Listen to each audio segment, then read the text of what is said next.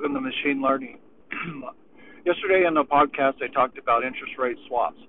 Okay, so basically, what an interest rate swap is is that you have two parties and they have uh, a loan, and, and oftentimes uh, one of them could be a bank. So, for let's say a bank borrows money from the Fed on the LIBOR, which is a floating rate, then he uh, the bank wants to move to a fixed interest fixed rate because uh, in, fear of, of rising interest rates. So what he does is he enters into a contract with a counterparty, and that counterparty has a loan from a lender. So you have two, each one of the parties have their own lender, and they may or may not be able to get out of that loan. So they enter into a contract with each other and they exchange the terms. So now the person with the, the floating rate gets the uh, the uh, fixed rate, and then the one with the uh, fixed rate is getting the floating rate. So the purchase of the swap costs money, but as a result, then they can hedge against raising interest rates.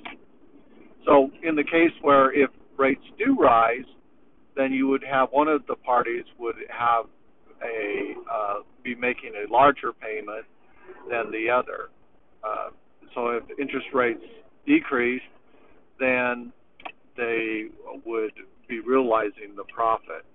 And then, of course, the party that sold the swap is going to make an earning to hedge against his risk.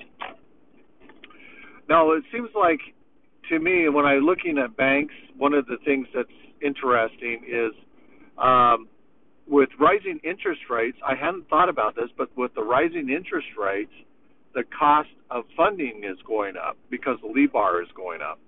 And so you might have uh, older funds that the asset values, so again, we, like we talked about, as yields increase uh, on these assets, the, uh, the asset price decreases. So if you have rising yields, you could you could have uh, decreasing asset prices, and banks have to adjust for that and keep track of what their valuations are.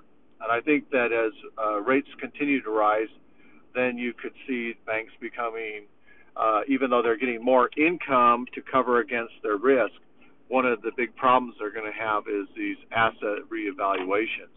All right, so that's something to consider and, and definitely uh, read and research.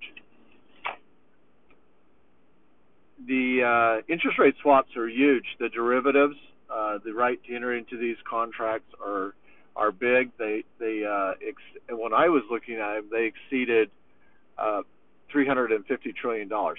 Now the petrodollar uh, uses something like an interest rate swap uh, in the sense that it uh, it has to form into these contracts. You they buy dollars, and they have and they do this in the form of bonds uh, to pay for the oil, and uh, so those I'm going to be talking uh, today or sometime in the near future on the petrodollar.